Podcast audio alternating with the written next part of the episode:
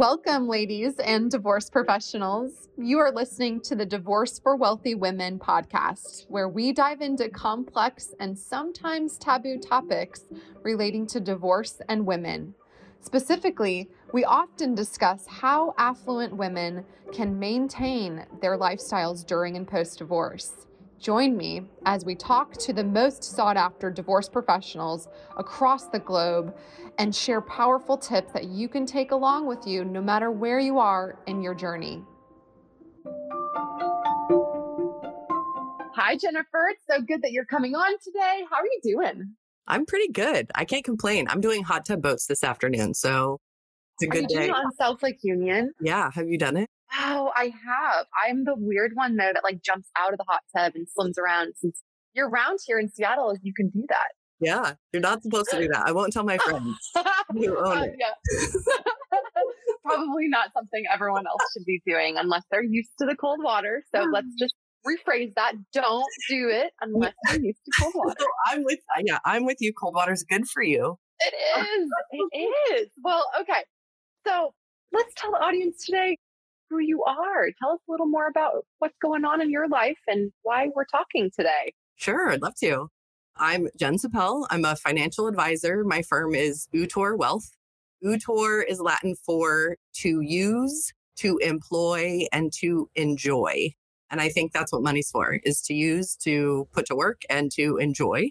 I work almost exclusively with women, and I love helping women increase their financial confidence. So that's why we're talking today. Oof. Okay.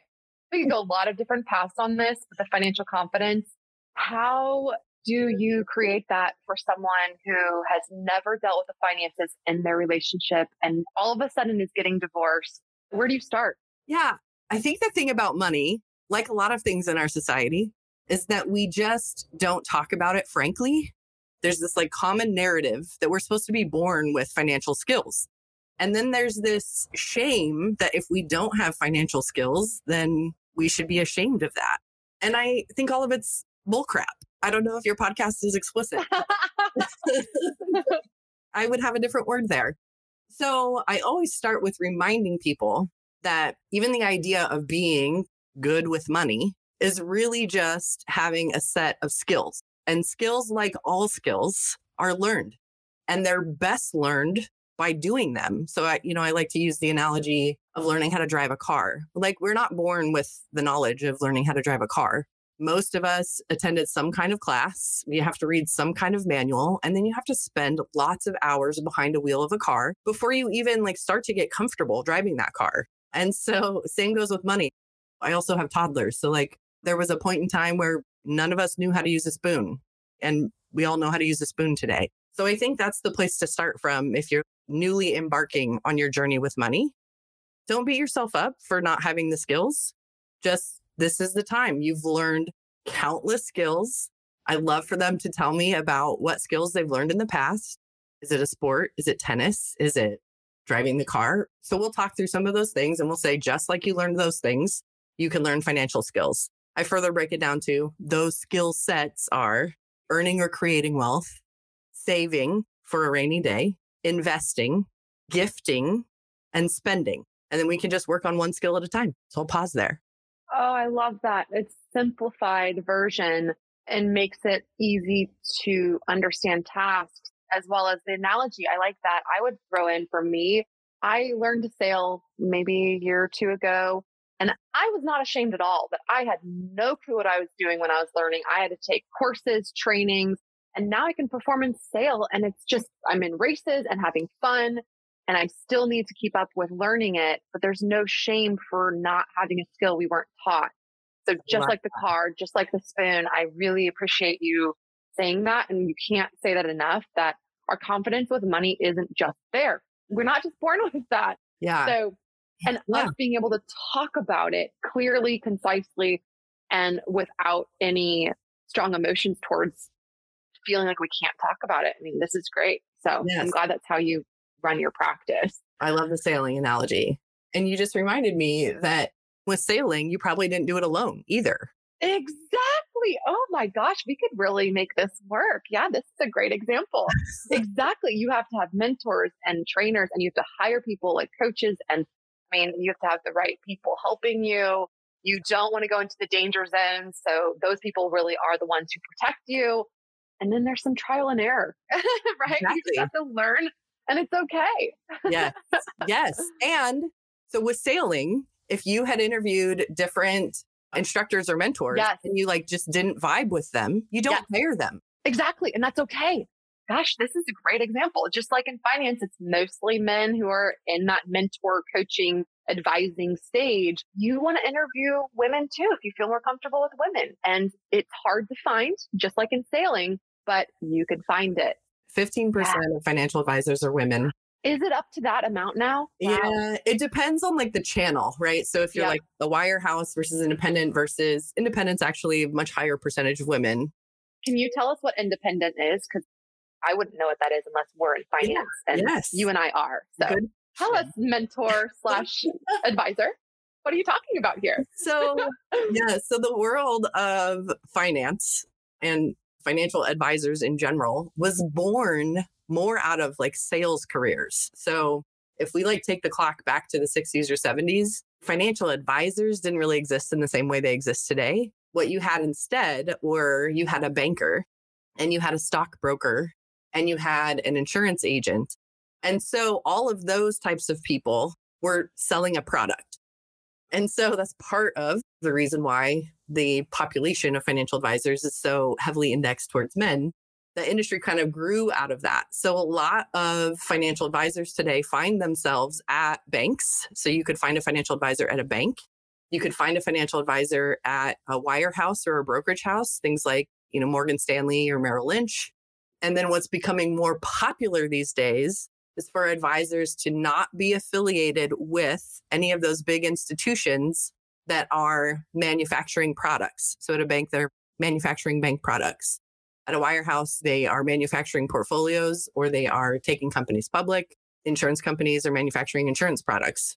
So, sometime in the 90s and the 2000s, like the walls came down and everybody kind of started offering every product. But where we find ourselves today is that most advisors are trying to kind of further themselves and consumers, we all are demanding it, right? We don't want somebody just talking about products with us. We want strategies, we want independent advice, and we want step removed from the financial manufacturer. So they're going independent. That was a long explanation. Does that make sense? Am I making sense, Olivia? I loved that answer so much because that's also one of the reasons why I got into finance is to do it different from how they used to do it decades ago. No need to sell a product. Let's just help you with your goals and your values in finance and actually help create wealth and build that wealth and sustain that wealth and nothing to do with selling a product. So yes. I yeah. prefer the independent route. A lot of my clients already have family offices and they're hiring the right wealth managers that have been vetted very carefully. But there's definitely still a whole entire world that does it in a different way, like they did decades ago. So I think we could talk all day long about then different designations that you should be looking for and financial advisors and planners. But I think that was great. So very good definition. Thank you for that. and one of the reasons I started Utor, you know, my firm, it's similar to you. I came from a big, for me, I grew up in the insurance world. So I came from a big, you know, Fortune 50 company. And at Utor, one of the drivers for financial confidence is we say the financial services industry tends to be product driven. Financial confidence is systems driven. And so that's another thing that I would share with your audience that analyzing products or portfolios or investments, it's less about being good at picking. It's more about setting up a good system for picking. Yep. And if anyone listening today has anxiety just thinking about what we're talking about, that's okay. Totally normal.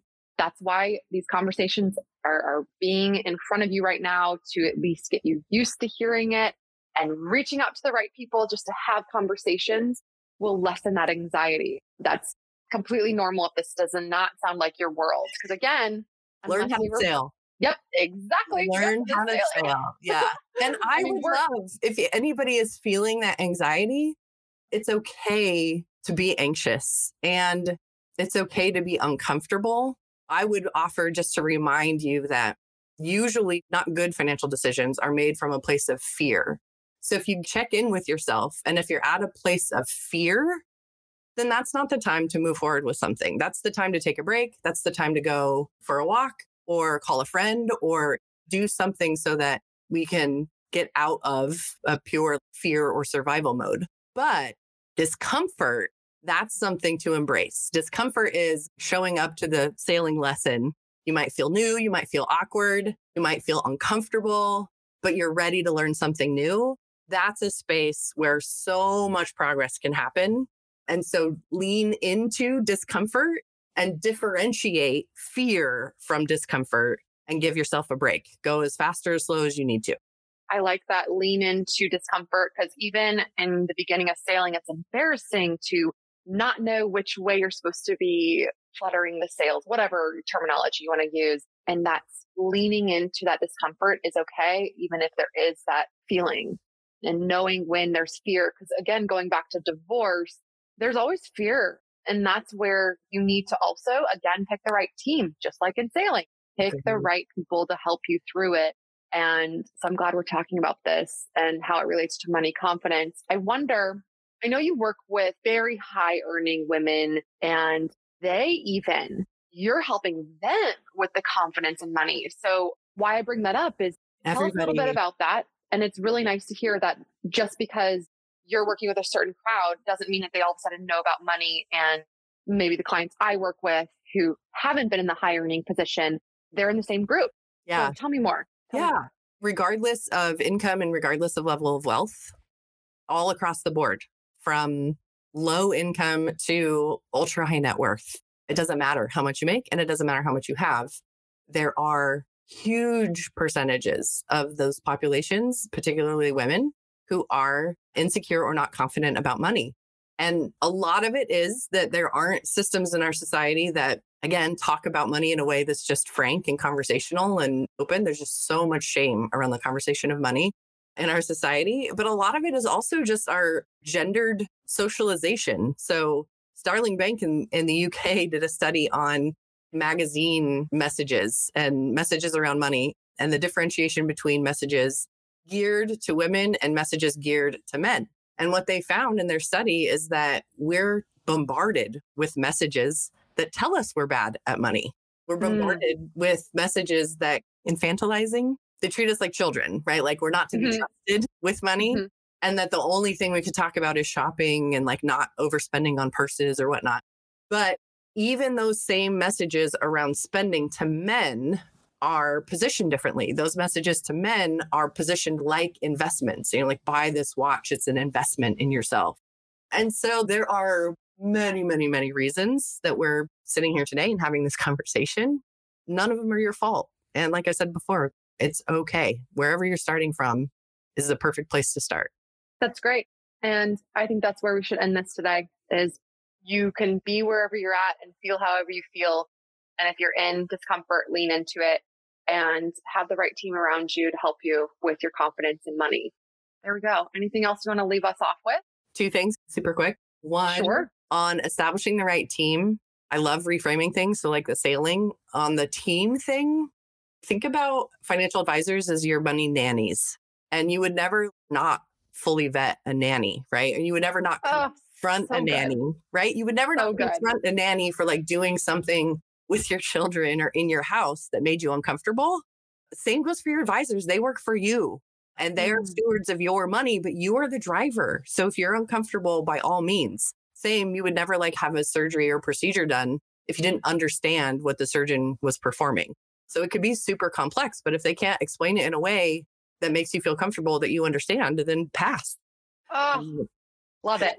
And my last thing is please, ladies, women, please the world needs you to show up. Even if you don't have the confidence in yourself right now, lean into the discomfort. You're going to make better decisions. It's like this whole world, this whole construct, the financial services industry, almost exclusively built by men.